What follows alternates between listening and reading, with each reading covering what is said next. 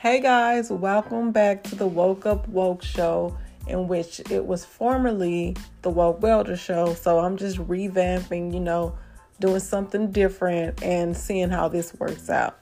So, you guys, you know the drill. If you've been listening to me, I'm still going to be talking about the same things and just diving deeper on a subconscious and a conscious level.